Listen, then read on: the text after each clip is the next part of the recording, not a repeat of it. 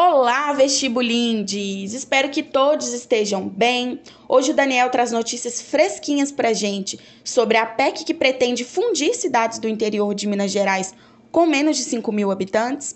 Traz também um panorama do caso do Twitter ter sido denunciado por racismo e logo se prontificado a modificar o algoritmo. E sobre o discurso do Bolsonaro na septuagésima quinta Assembleia Geral da ONU. A Débora, professora de História lá da Vila, vem relacionando os temas História e a necessidade de atuação do direito. E ainda nessa edição, a Ana Emília, professora de Biologia lá da Serra, vem tirar algumas dúvidas sobre a covid dezenove. Ufa, muita coisa, né? E para fechar com chave de ouro, uma dica cultural para frisar todo esse conteúdo. E aí, tá afim?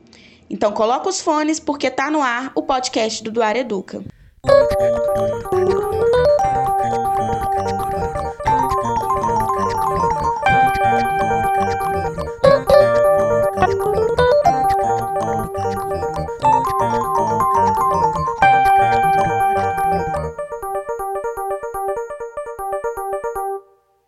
Fala, turma do Doar Educa, tudo bem? Estou aqui para mais um bloco de notícias. Já sabe, né?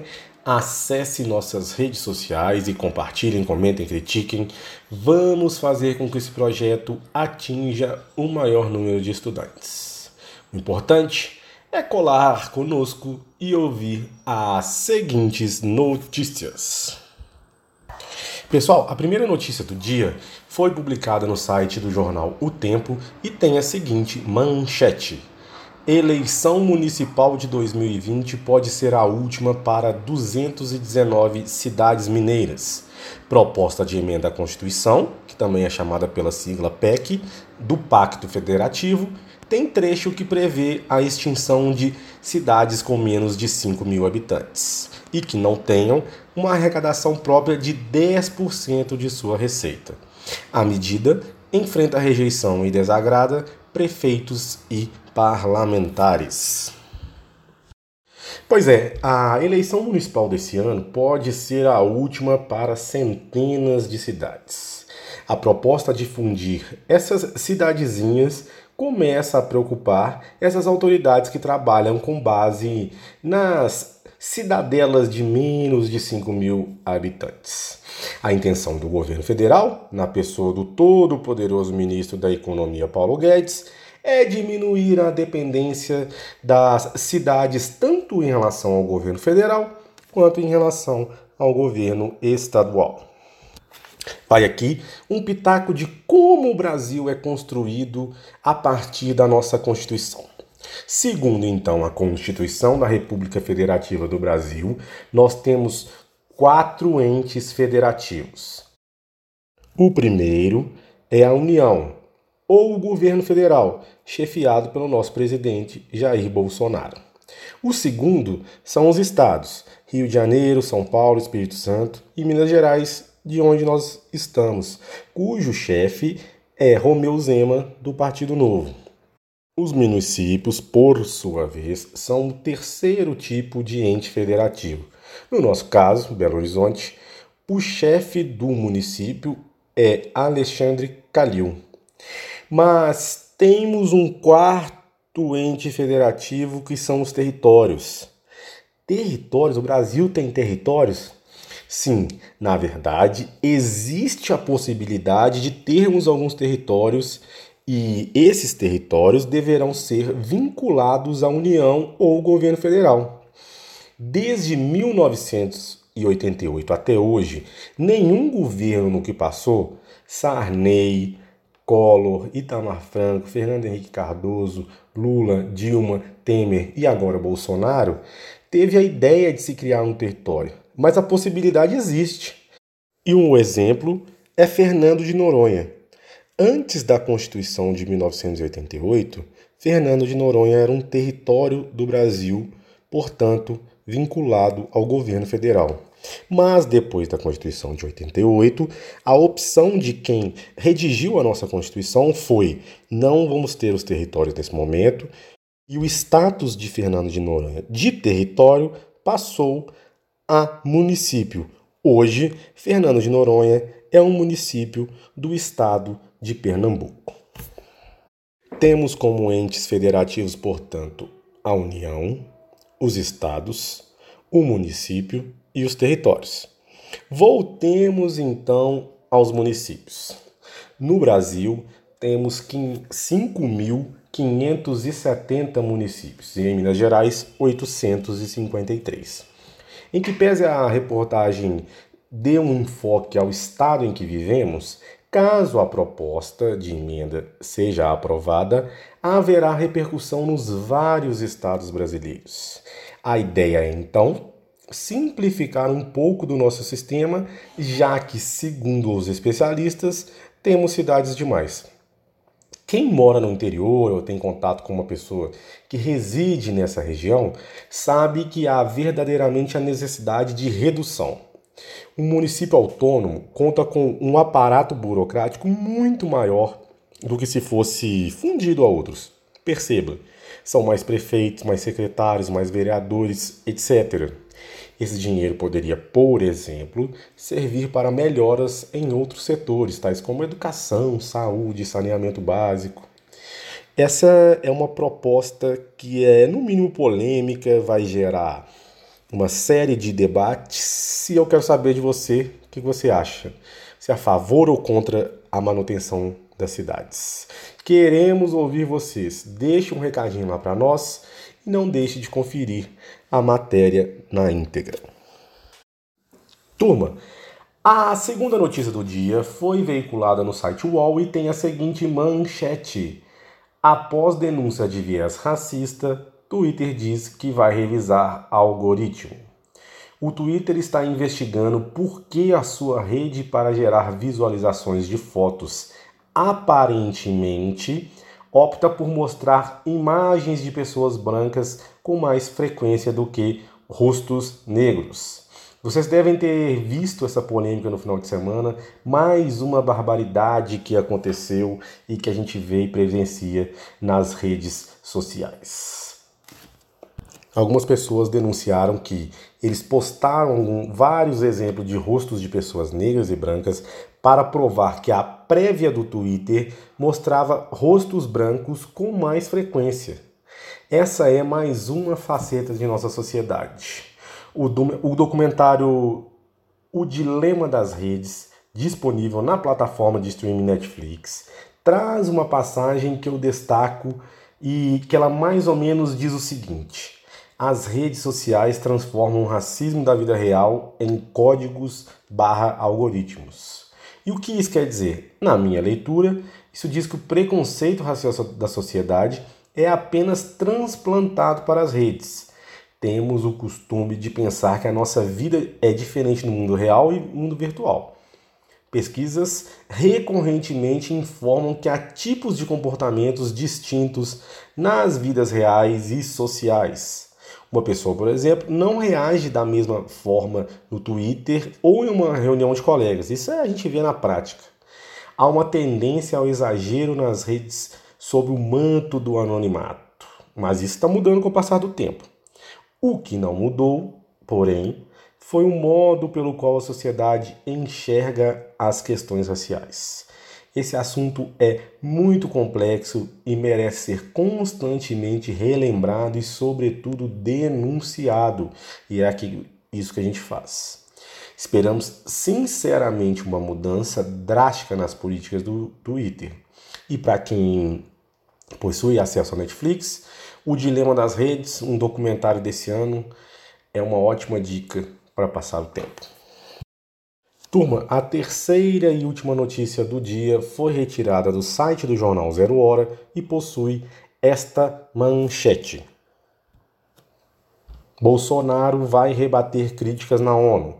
Pressionado por organizações internacionais, pelas queimadas recordes na Amazônia e no Pantanal, o presidente Jair Bolsonaro usará o discurso de abertura nos debates da septuagésima quinta Assembleia Geral da ONU para fazer a defesa do Brasil. Vamos lá, gente, um pouco de história antes de comentar propriamente a notícia.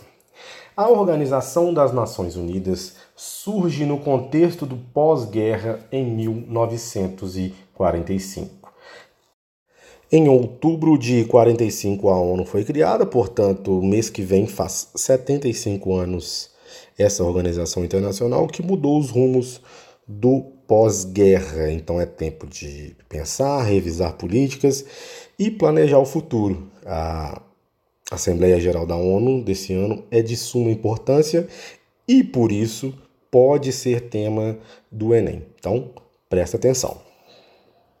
Todo ano, em setembro, há a reunião de todos os países membros da ONU.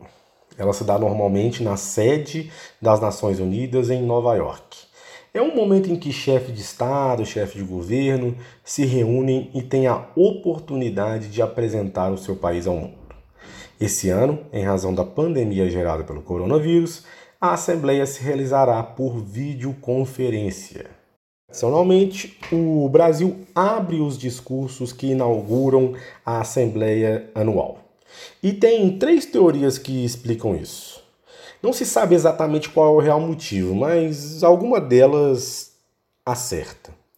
A primeira diz que foi um prêmio de consolação, pois o Brasil não teve um assento permanente no Conselho de Segurança. Lembrando que o Conselho de Segurança é um órgão da ONU permanente que conta com China, Estados Unidos, Grã-Bretanha ou Reino Unido, França e, claro, Estados Unidos.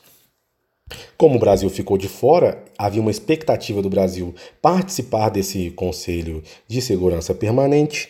Foi como se fosse um prêmio de consolação à possibilidade do Brasil abrir os discursos da Assembleia Geral da ONU. Essa é a primeira teoria. A segunda teoria diz que foi a partir de um discurso do nosso chanceler Oswaldo Aranha que chefiou, foi um dos responsáveis pelo projeto de partilha do Estado de Israel em mil novecentos e quarenta e oito.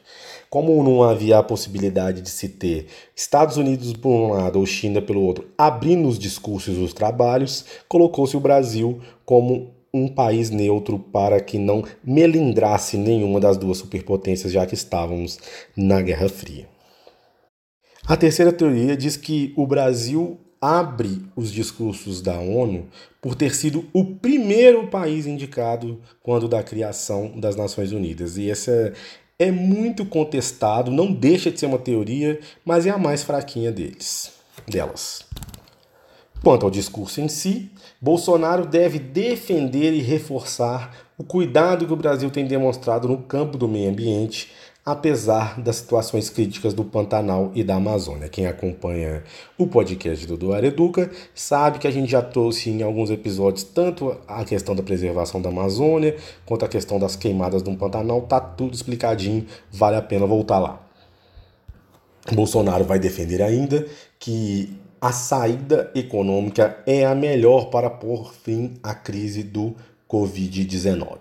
Eu não vou falar muito mais não, a reportagem completa está no nosso material. Vamos aguardar as repercussões desse novo discurso que se dará amanhã, como dito anteriormente, e a gente traz tudo mastigadinho na próxima semana. Gente, caminhando para o encerramento desse bloco, espero que todos tenham gostado da seleção de notícias. Em caso de dúvidas, sugestões, críticas, é só entrar em contato conosco. Conosco não, conosco. Fico por aqui desejando uma ótima semana, mas antes deixo vocês com um trecho da música Nego Drama dos Racionais M Cs. Um forte abraço e até mais. Tchau, pessoal. Nego Drama, entre o sucesso e a lama.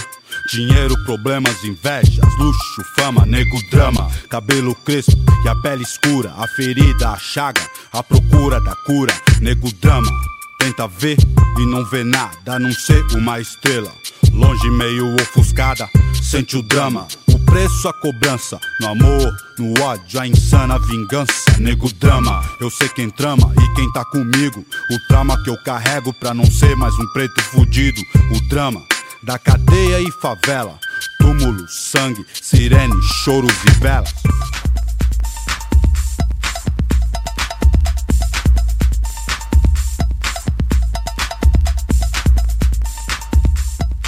Oi, queridos, tudo bem? Aqui é a Débora, professora de História da Vila Ponta Porã. Estou aqui para participar desse podcast, aceitar esse convite maravilhoso e tentar dar um pouquinho de contribuição para vocês aí no Enem. Quem sabe trazer algum tema para o debate que possa contribuir de alguma forma. E primeiro, gostaria de agradecer pelo convite, que eu estou muito feliz de participar. Agora, eu fiquei pensando o que, que eu poderia falar, o que, que eu aqui teria para trazer para vocês desse debate. Eu pensei em muitos temas, confesso que foi até um pouquinho difícil de escolher, porque eu não queria que fosse uma aula de história. E aí eu vi que dentro da minha própria experiência profissional, porque eu não sou só professora de história, eu também sou formada em direito. É, mas dentro da minha própria profissão, eu teria alguns temas bem legais para trazer e levantar alguns debates com vocês. Então, eu acabei escolhendo um que é para falar sobre uma relação de história, de direito e de machismo. Como assim? É, Vocês vão entender melhor aqui ao longo do que eu for falando. Espero que vocês gostem. Primeiro, deixa eu explicar de onde veio a ideia do meu tema. Recentemente, eu fui convidada para participar de um outro podcast de um amigo que se chama Ausencialismo, em que cada episódio é escolhido um tema de um mundo sem alguma coisa. E eu fui convidada para participar justamente do episódio do mundo sem os advogados. Como seria o mundo sem os advogados? E aí, nesse podcast, eu falei a seguinte frase, que tudo que a sociedade não quer resolver por meio de políticas públicas e sociais, ela deixa para o direito resolver. Então, tudo que ela não quer fazer resolver, ela joga para o direito e o direito que resolva. Então, há uma supervalorização do trabalho do advogado, porque, na verdade, existe uma uh, inércia, talvez a palavra. Exista um ausencialismo do Estado em alguns temas que o advogado precisa atuar. E aí, eu, naquele debate, eu citei dois exemplos. Um é da criminalidade e o outro do machismo. Por quê?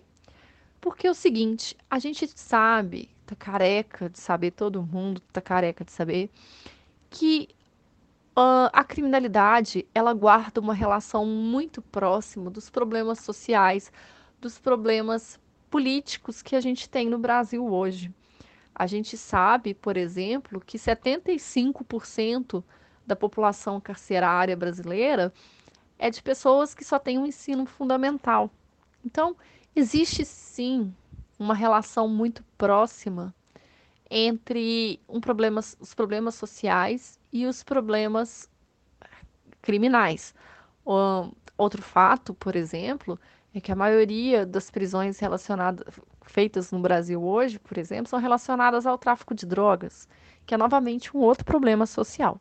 Só que o Estado não quer lidar com esses problemas. E aí, o que, que ele faz? Ele se abstém e fala, ah, existe esse problema, vamos jogar para o direito resolver. É assim, por exemplo, com o aborto, é assim com o tráfico de drogas. É mais fácil deixar para o direito decidir, nesse caso o direito penal, decidir o que, que é crime e o que, que não é crime, do que propor um debate maior. Então, A, a, a discussão ela foi ali. Só que chegou num ponto que essa discussão esbarrou, saiu desse ponto de direito penal, dos crimes, e se deveria ou não legalizar o aborto, legalizar a, as drogas, né? Saímos disso e, sem querer, caímos no debate sobre o machismo. Como que, às vezes, a sociedade É, não trabalha o problema que é o machismo e deixa isso para o direito resolver. Olha só se não faz um pouquinho de sentido. Eu estava andando pelo fórum aqui de Belo Horizonte e percebi que a gente tem aqui doze varas de família. As varas de família são juízos que cuidam daquelas relações, daqueles processos familiares, ou seja, cobrança de pensão, guarda, divórcio, é, reconhecimento de paternidade e de tudo mais. E eu observei durante o meu trabalho que a maioria das ações que são distribuídas nessas varas de família, na verdade, são ações de cobrança de pensão. São dois tipos. Ou aquelas em que as mulheres têm que chegar para o juiz e falar, por favor, fala para o pai do meu filho que ele tem que pagar a pensão. Ou aquelas de execução, em que o juiz já falou, meu filho, você tem que pagar uma pensão, mas o cara não paga. E aí a mulher tem que mandar executar esse, uma penhora, executar o cara. Executar não é matar, embora às vezes a gente queira. Mas é cobrar esse dinheiro do pai. E assim, eu já vi às vezes cobrança até mesmo cinquenta mil reais, porque tem três anos que o pai não paga uma pensão. E vai esse processo se embolando, o cara fugindo do, do oficial de justiça. E aí eu parei para pensar sobre isso e sobre aquilo que eu falei. Como que às vezes a gente se isenta de debater o problema e porque a gente consegue resolvê-lo na justiça. Pensem comigo, será que tudo isso, todos esses processos, não tem uma relação muito íntima com o machismo na sociedade? Por quê? Porque a gente, nós mulheres, a gente já aprende a ser mãe desde as brincadeiras. A gente brinca de boneca, a gente ganha panelinha, a gente passa o dia brincando de alimentar as nossas bonequinhas. E com isso já vem até uma construção de um mito de que a mulher já nasce para ser mãe. Em compensação, toda vez que um menino vai brincar de casinha, ele é zoado, ele é criticado, porque isso não é brincadeira de menino. E a resposta que a gente está dando para essa criança, para esse menino, é, na verdade, de que brincar de casinha não é coisa de menino. Cuidar de filho não é coisa de menino. E com isso, qual que é o impacto desse tipo de educação machista na sociedade? O impacto é, quando nasce uma criança, a mãe tem que cuidar. Ela já vem com essa carga de ter que cuidar dessa criança.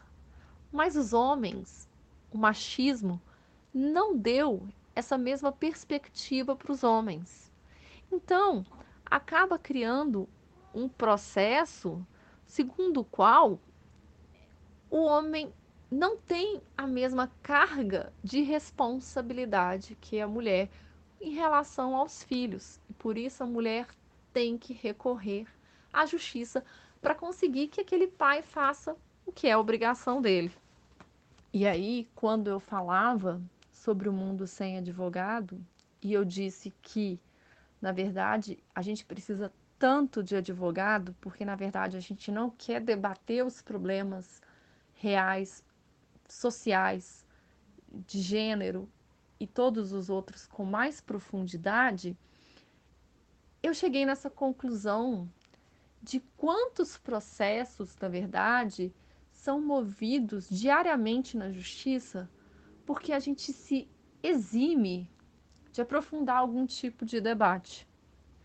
E aí, é, o reflexo é muito visível, né? Se a gente for levar isso uh, diretamente, você vai ver que é muito, muito profundo. A gente tem dificuldade de falar sobre o machismo.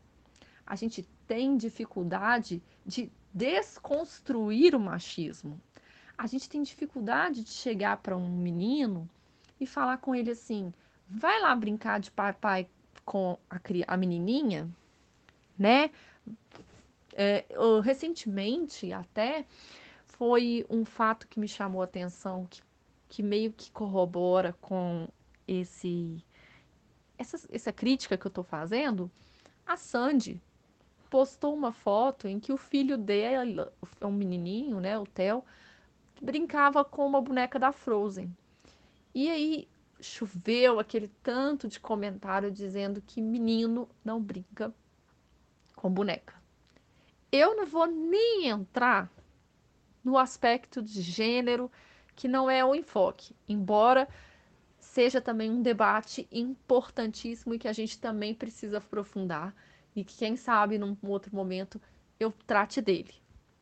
Mas vamos deixá-lo um pouquinho de lado agora, porque não é o foco. Vamos voltar ali para a construção do machismo e o impacto disso no direito e na sociedade. Foram milhares de comentários dizendo que boneca não é brincadeira de menino. Ok. Então, o que que acontece? É, esse exemplo foi só para ilustrar o que que eu estou querendo dizer, né? Assim, um caso real. Mas o fato é que uh, o fato da gente não se aprofundar no debate do machismo e de toda essa construção que o machismo faz, tanto do papel da mulher quanto do papel do homem, como a gente, a sociedade não quer fazer isso, muito pelo contrário, a gente acaba escolhendo, às vezes, uh, uh, políticos cada vez mais machistas e que se isentam mais até de participar desse debate, a gente vai fazendo uma permanência de determinados comportamentos que não resolvem o problema. E aí, quando você não tem uma política pública educacional de debate do machismo, de aprofundamento do machismo, a gente não consegue resolver o problema na base. E então sobra para quem? Sobra para o direito resolver. Por quê? Porque o direito tem aquela força de imposição. Ok, pai, já que você não aprendeu lá a importância da paternidade, a construção da paternidade, se o machismo não deixou você construir um conceito de uma paternidade participativa, eu, como juiz, eu tenho poder de polícia, eu tenho poder de impor, e aí eu vou impor que você seja pai. Mas será que essa imposição é uma paternidade de qualidade? Não é. Por quê? Porque pagar trezentos reais, quatrocentos reais para uma criança não é um, um, um ser pai, né? Uma paternidade, de fato, é a participação na vida da criança, é o amor, é a afetividade, é a educação. Mas não. Essa parte o juiz não consegue impor. E que, quem conseguiria mudar essa perspectiva seria o debate, seria a construção social, seria a construção educacional, seria uma mudança de comportamento da sociedade. Mas isso a gente acaba que camufla. Camufla porque eu falo, ah, o direito vai impor por essa paternidade depois. Mas nem sempre o direito vai conseguir resolver os problemas da sociedade de fato. Então, uh, o debate que eu quero trazer aqui, eu acabei falando mais pontualmente aqui sobre esse machismo e essa questão da construção da paternidade, mas a gente pode abranger isso para outros temas e mostrar como que a gente utiliza, na verdade, a existência do direito, a existência do advogado, para a gente não trabalhar os problemas sociais, os problemas educacionais e os problemas estruturais que a gente tem no Brasil.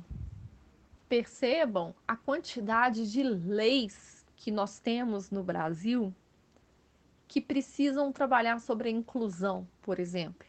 A gente tem o Estatuto da Igualdade Racial, que trabalha com ações, que permite ações afirmativas para a inclusão de pessoas pretas no mercado de trabalho, em cargos, em, nas escolas e nas universidades, a gente tem um Estatuto do Deficiente também para promover a inclusão de pessoas com deficiência no mercado de trabalho.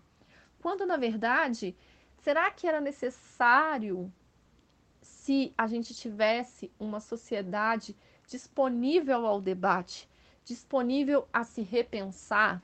Será que seria necessário a gente recorrer ao direito para ele impor essa inclusão? Será que não deveria a sociedade, por meio da educação, por meio de projetos, por meio da conscientização, promover essa inclusão por si só, né? Será que a gente não tem que aprofundar o debate sobre o racismo? Será que a gente não precisa aprofundar o debate sobre o racismo? A gente não precisa aprofundar o debate sobre inclusão social? Ao invés de jogar tudo isso como uma responsabilidade do direito resolver? Então, a conclusão que eu cheguei naquele podcast participando com o meu amigo é que, infelizmente, não dá para imaginar um mundo hoje sem advogado. Se o podcast chamava-se Ausencialismo, um mundo sem advogados, eu concluí que a gente não pode ter um mundo hoje sem advogados. Mas por que que a gente não pode ter um mundo sem advogados? Porque nós estamos em uma sociedade preguiçosa. Uma sociedade preguiçosa de se aprofundar nos problemas que ela tem, de fazer programas sociais de fato, programas educacionais, de aprofundar na educação, de aprofundar nas suas próprias críticas, para poder fazer, de fato, aquilo que a gente está jogando para o direito. E aí, infelizmente, a gente vai continuar precisando de advogado para cobrar a pensão, a gente vai continuar precisando de advogado para fazer um mandado de segurança para incluir um deficiente em uma determinada vaga. A gente vai precisar continuar com advogados criminalistas a rodo, porque nós não queremos debater uma política antidrogas, ou porque a gente não quer debater a legalização do aborto. Na verdade, a gente só quer mais e mais leis, mais e mais processos, mais e mais crimes, mais e mais punições. Então, peço desculpas se ficou um tema muito viajado. E como que esse tema pode, de certa forma, contribuir, é, por exemplo, no Enem? Porque ficou parecendo um tema, às vezes, assim, ai, Débora, você falou um tema de direito. Mas, na verdade, é um tema que poderia ser muito bem utilizado numa redação de Enem. Por quê? O Enem trabalha os direitos humanos. O Enem, nas últimas, ou nos últimos dez anos, houve pelo menos umas três redações que foram sobre inclusão social. E muitas vezes a redação do aluno fala sobre o quê? Criação de leis que obriguem as pessoas a fazerem essa inclusão social. Quando, na verdade, eu acho que a gente tem que fazer, sim, essas leis. Não estou dizendo que eu sou contra essas leis, tá? Por favor, eu não disse isso em nenhum momento. O que eu estou dizendo é que essas leis, elas vêm de um vácuo, de um debate mais profundo. Então, talvez seria um outro viés a ser escrito numa, numa redação do Enem, a gente pensar que todos esses processos legislativos e judiciários, na verdade, eles são apenas uma forma de tampar um buraco de um debate que a gente está se isentando de fazer. Então é isso, gente. Espero que vocês tenham gostado. Já falei demais e podem ter certeza que eu queria falar mais. Quem já foi meu aluno sabe que eu falo mais do que, po- né? mais do que pode, mais que a língua dá conta. Se a língua desse cãibra, a minha com certeza teria. Mas é, eu queria trazer mais do que uma resposta, eu queria plantar essa pulguinha atrás da orelha de vocês. E vocês pensarem quantas vezes vocês acharam que uma lei ia resolver um problema social, quando, na verdade, aquele problema social deveria ser debatido, deveria ser criada uma política pública, deveria ser uma ação do executivo e não provavelmente do judiciário, né? Qual que é o papel ali do executivo, do judiciário e do legislativo, né? Então, é, mais do que trazer respostas, eu hoje tentei trazer dúvidas para vocês, esse questionamento para vocês refletirem, pensarem e, quem sabe, numa prova do Enem, também trabalharem na redação sobre direitos humanos, sobre a importância de aprofundamento de um debate, tá bom? Fiquem com Deus, espero que vocês tenham gostado. Qualquer coisa, qualquer, qualquer coisa que vocês quiserem, minhas redes sociais estão abertas aí para todos vocês. E me procurem, tá bom? WhatsApp, Instagram, Facebook, tá aí pra gente se debater e se debater não, debater temas e conversar. Fiquem com Deus e até a próxima oportunidade.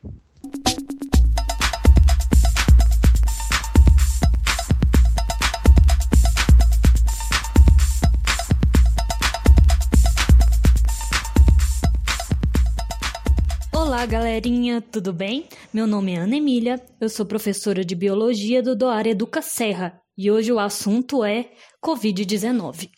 A covid dezenove é causada por um vírus da família coronavírus, que são comuns em diversas espécies de animais, incluindo gatos, camelos, gado e morcegos. E esses animais raramente transmitem o coronavírus diretamente para os seres humanos. Porém, recentemente, em dezembro de dois mil e dezenove, houve a transmissão de um novo coronavírus em seres humanos. Esse coronavírus foi identificado em Wuhan, na China, e causou a covid dezenove, sendo em seguida disseminada e transmitida de pessoa a pessoa. Assim, o novo coronavírus tornou-se uma pandemia ao se espalhar entre a população localizada em uma grande região geográfica, no caso, todo o planeta Terra. A COVID apresenta um aspecto clínico que varia muito de infecções assintomáticas que não demonstram sintomas a quadros graves. E é importante termos em mente que essa é uma doença emergente, ou seja, a doen- é uma doença nova e que foi recentemente identificada. Isso explica porque as informações mudam constantemente sobre essa doença e sempre nos deparamos com novidades. Os cientistas ainda estão realizando pesquisas para consolidar o conhecimento sobre o novo coronavírus. No Brasil, já foram confirmadas mais de quarenta milhões de casos e mais de cento e trinta e três mil mortes. A, forma, a melhor forma de nos protegermos dessa doença é estarmos atentos ao que já foi descoberto sobre ela e, assim, saber qual é a melhor maneira de agir para nos proteger. E é por isso que o Doar Educa está aqui para te contar tudo o que você queria saber sobre a covid dezenove, mas não tinha ninguém para quem perguntar. Afinal, a cloroquina ela é eficaz no tratamento contra o Covid ou não? Olá, Eleonora. Pois bem, a cloroquina é um remédio muito utilizado no tratamento de malária, lúpus e doenças reumáticas, ou seja, doenças autoimunes. Este remédio já foi testado como um antiviral para diversos vírus. Por exemplo, como um antiviral contra o vírus da chikungunya e do ebola. E teve resultados promissores em testes in vitro. O que são testes in vitro? São testes realizados em células isoladas do nosso corpo e mantidas vivas em laboratório. Mas esses, mas estes resultados não foram bons em testes com animais. No começo desse ano, cientistas chineses realizaram um estudo in vitro, cujo resultado mostrou que a cloroquina tinha tido ótimos resultados contra o novo coronavírus. Mas nem sempre o que ocorre em resultados obtidos com essa técnica in vitro podem ser aplicados diretamente a um ser vivo, pois o corpo humano... No corpo humano, a célula está exposta a diversos outros fatores, que não, o que não ocorre quando a célula está É, isolada em laboratório. O primeiro estudo feito com cloroquinas em seres humanos foi realizado na França e também mostrou um resultado indicando que a cloroquina ajudava na cura da doença. Esse estudo tem sido usado como referência por aqueles que defendem o uso do, da cloroquina no coronavírus. é, contra o coronavírus. Porém, ele não, ele não foi conduzido com o rigor técnico exigido para um teste de drogas em pessoas. Não houve aplicação de procedimentos para minimizar a interferência dos chamados fatores de confusão, que são elementos que podem influenciar o resultado do teste. Entre esses fatores de confusão estão um eventual desequilíbrio entre os grupos.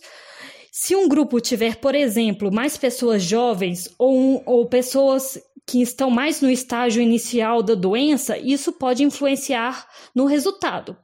Outro fator é o próprio efeito placebo, que é a resposta induzida pela expectativa, pela expectativa de melhora do paciente. Sendo assim, é necessário uma padronização dos grupos e também dos métodos utilizados, o que não foi realizado nesse estudo francês.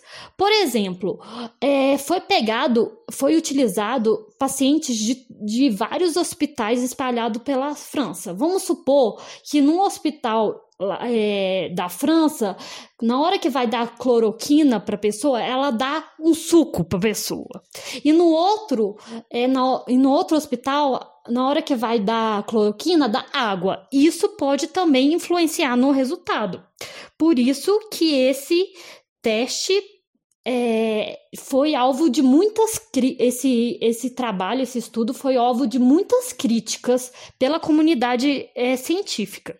Além disso, o número de pessoas voluntárias nesse estudo foi de apenas trinta e seis pessoas, um número muito pequeno, o que pode aumentar a chance do, re- do resultado ter sido obtido por acaso. É, e existem mais de vinte estudos sendo conduzidos ao redor do mundo que buscam pesqui- pesquisar sobre a eficácia desse medicamento contra a covid dezenove. Um dos desses estudos é, avaliou pacientes com covid dezenove nos Estados Unidos e no Canadá. O grupo que recebeu cloroquina não teve nenhum benefício clínico, não houve redução na duração dos sintomas, nem no tempo de hospitalização, nem no impacto na mortalidade. Em quarenta e três por cento dos pacientes que receberam cloroquinas, houve eventos adversos. Destacam-se efeitos gastrointestinais como dor abdominal, diarreia e vômito. Outro estudo foi conduzido na Espanha e, avali- e avaliou se houve redução na quantidade de vírus no nariz e na garganta dos pacientes, e se houve redução da duração dos sintomas e do tempo de hospitalização. Nenhum benefício foi observado nos pacientes que receberam a cloroquina em comparação com aqueles que não receberam nenhum tratamento farmacológico. Assim, com base eh, nos estudos divulgados até agora, em minha opinião, nada justifica a prescrição médica da cloroquina para pacientes com sintomas de coronavírus. Ainda mais que esses medicamentos têm alto potencial de causar ou agravar problemas cardíacos. Não é à toa que o governo, apesar de indicar a cloroquina, exige que o paciente, antes de tomá-la, assine um termo em que diz estar ciente tanto dos efeitos colaterais quanto da falta de dados científicos que suportam o uso desse medicamento para este fim.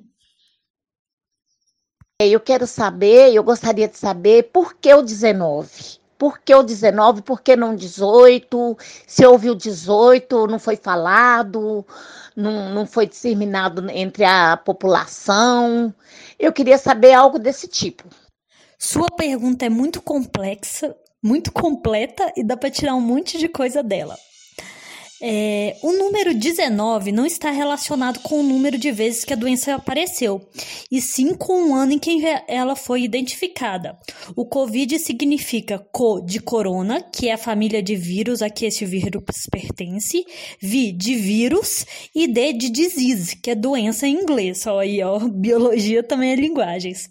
O dezenove se refere a dois mil e dezenove, quando o prim- os primeiros casos em Wuhan, na China, foram divulgados publicamente pelo governo chinês no final de dezembro. Apesar de a Covid ser uma doença extremamente nova, não é à toa que esse vírus foi primeiramente, primeiramente chamado de SARS-CoV dois, que significa... que significa Coronavírus da Síndrome Respiratória Aguda dois. A família do coronavírus já foi responsável por uma pandemia antes, esta provocada pelo vírus SARS-CoV um, coronavírus da síndrome respiratória aguda um. Ele causou a pneumonia asiática, doença que infectou oito mil e noventa e oito pessoas e matou setecentos e setenta e quatro pessoas em dois mil e três. Principalmente na Ásia.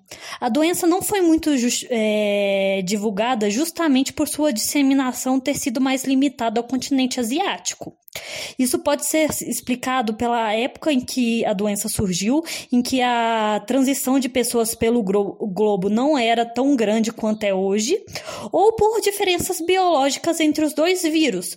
O, o, o SARS-CoV dois pode ser mais facilmente transmitida do que o SARS-CoV um, mas nós não sabemos.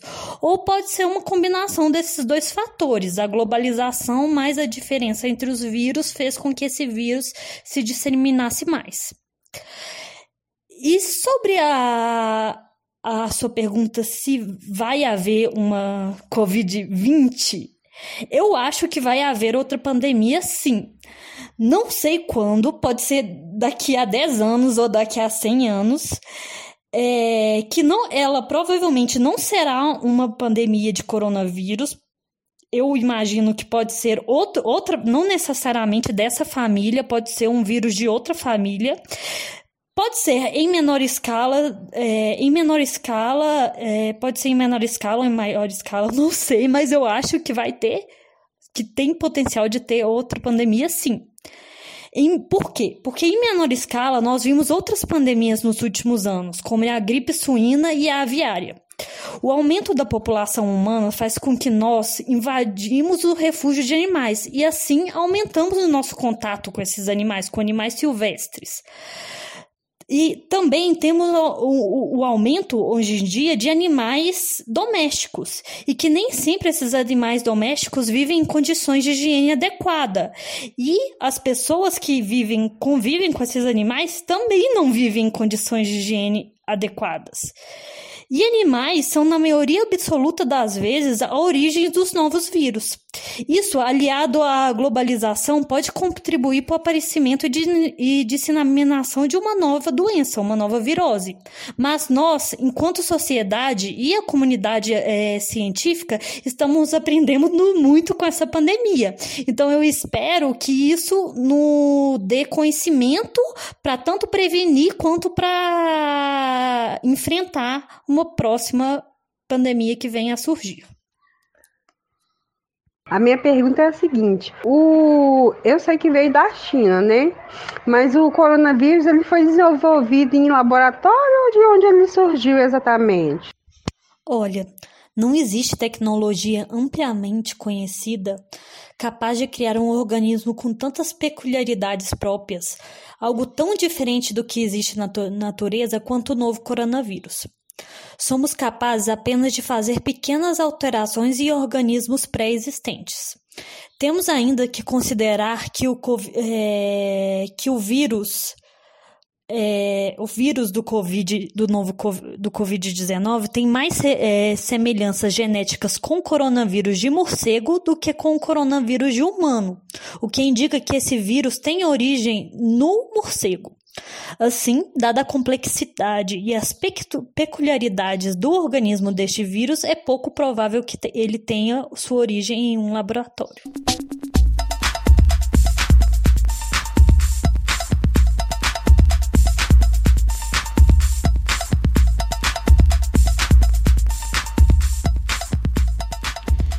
A dica cultural de hoje é um pouco manjada, talvez vocês já tenham assistido, e eu espero que sim. Mas como aqui a gente não conta com o talvez, eu vou indicar o documentário Cowspiracy, O Segredo da Sustentabilidade.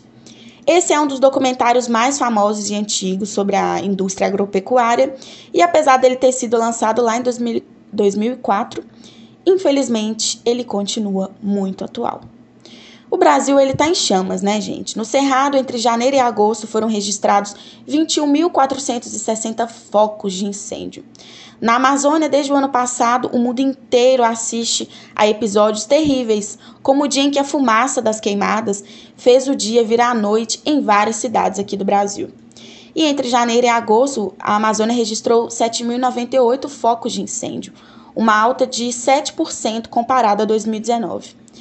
E mais recentemente, o Pantanal, que registrou quatorze mil quatrocentos e oitenta e nove queimadas, do dia primeiro de janeiro até doze de setembro. Isso comparado a quatro mil seiscentos e sessenta queimadas no mesmo período do ano passado. Ou seja, dobrou, né? Mais do que dobrou, na verdade, né? Triplicou. E todos esses dados são do I N P E, Instituto Nacional de Pesquisas Espaciais. E por que que eu tô falando isso? Bom, esse documentário, ele ajuda a gente a entender como a agropecuária intensiva está dizimando os recursos naturais do planeta. E por que essa crise e os impactos dela têm sido ignorados tanto pelos governantes quanto pela população, né? Esse documentário está na Netflix e se você ainda não assistiu, fica a dica. É um documentário ótimo, muito esclarecedor e é isso. Quem quiser bater um papo sobre ele depois, já sabe, só me chamar lá no Zap.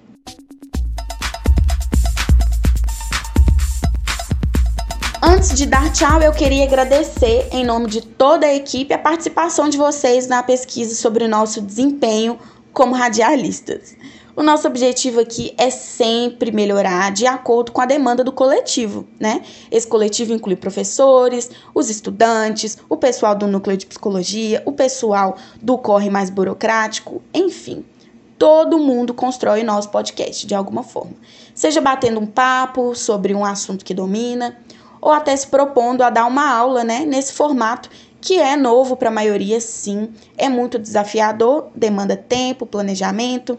Então, eu queria aí deixar o meu muito obrigado. Sem essa contribuição, nós não estaríamos aqui, né? Quem ainda não respondeu ao nosso questionário, tá lá nos grupos de WhatsApp e a sua opinião é muito importante. Vamos juntos sempre. E agora sim, hora de dar tchau. Eu espero que todos tenham gostado dessa edição. Segue a gente lá nas redes sociais, manda esse episódio aqui pro seu amigo vestibulindo. E é isso, gente. Beijos no coração de vocês e até a próxima semana.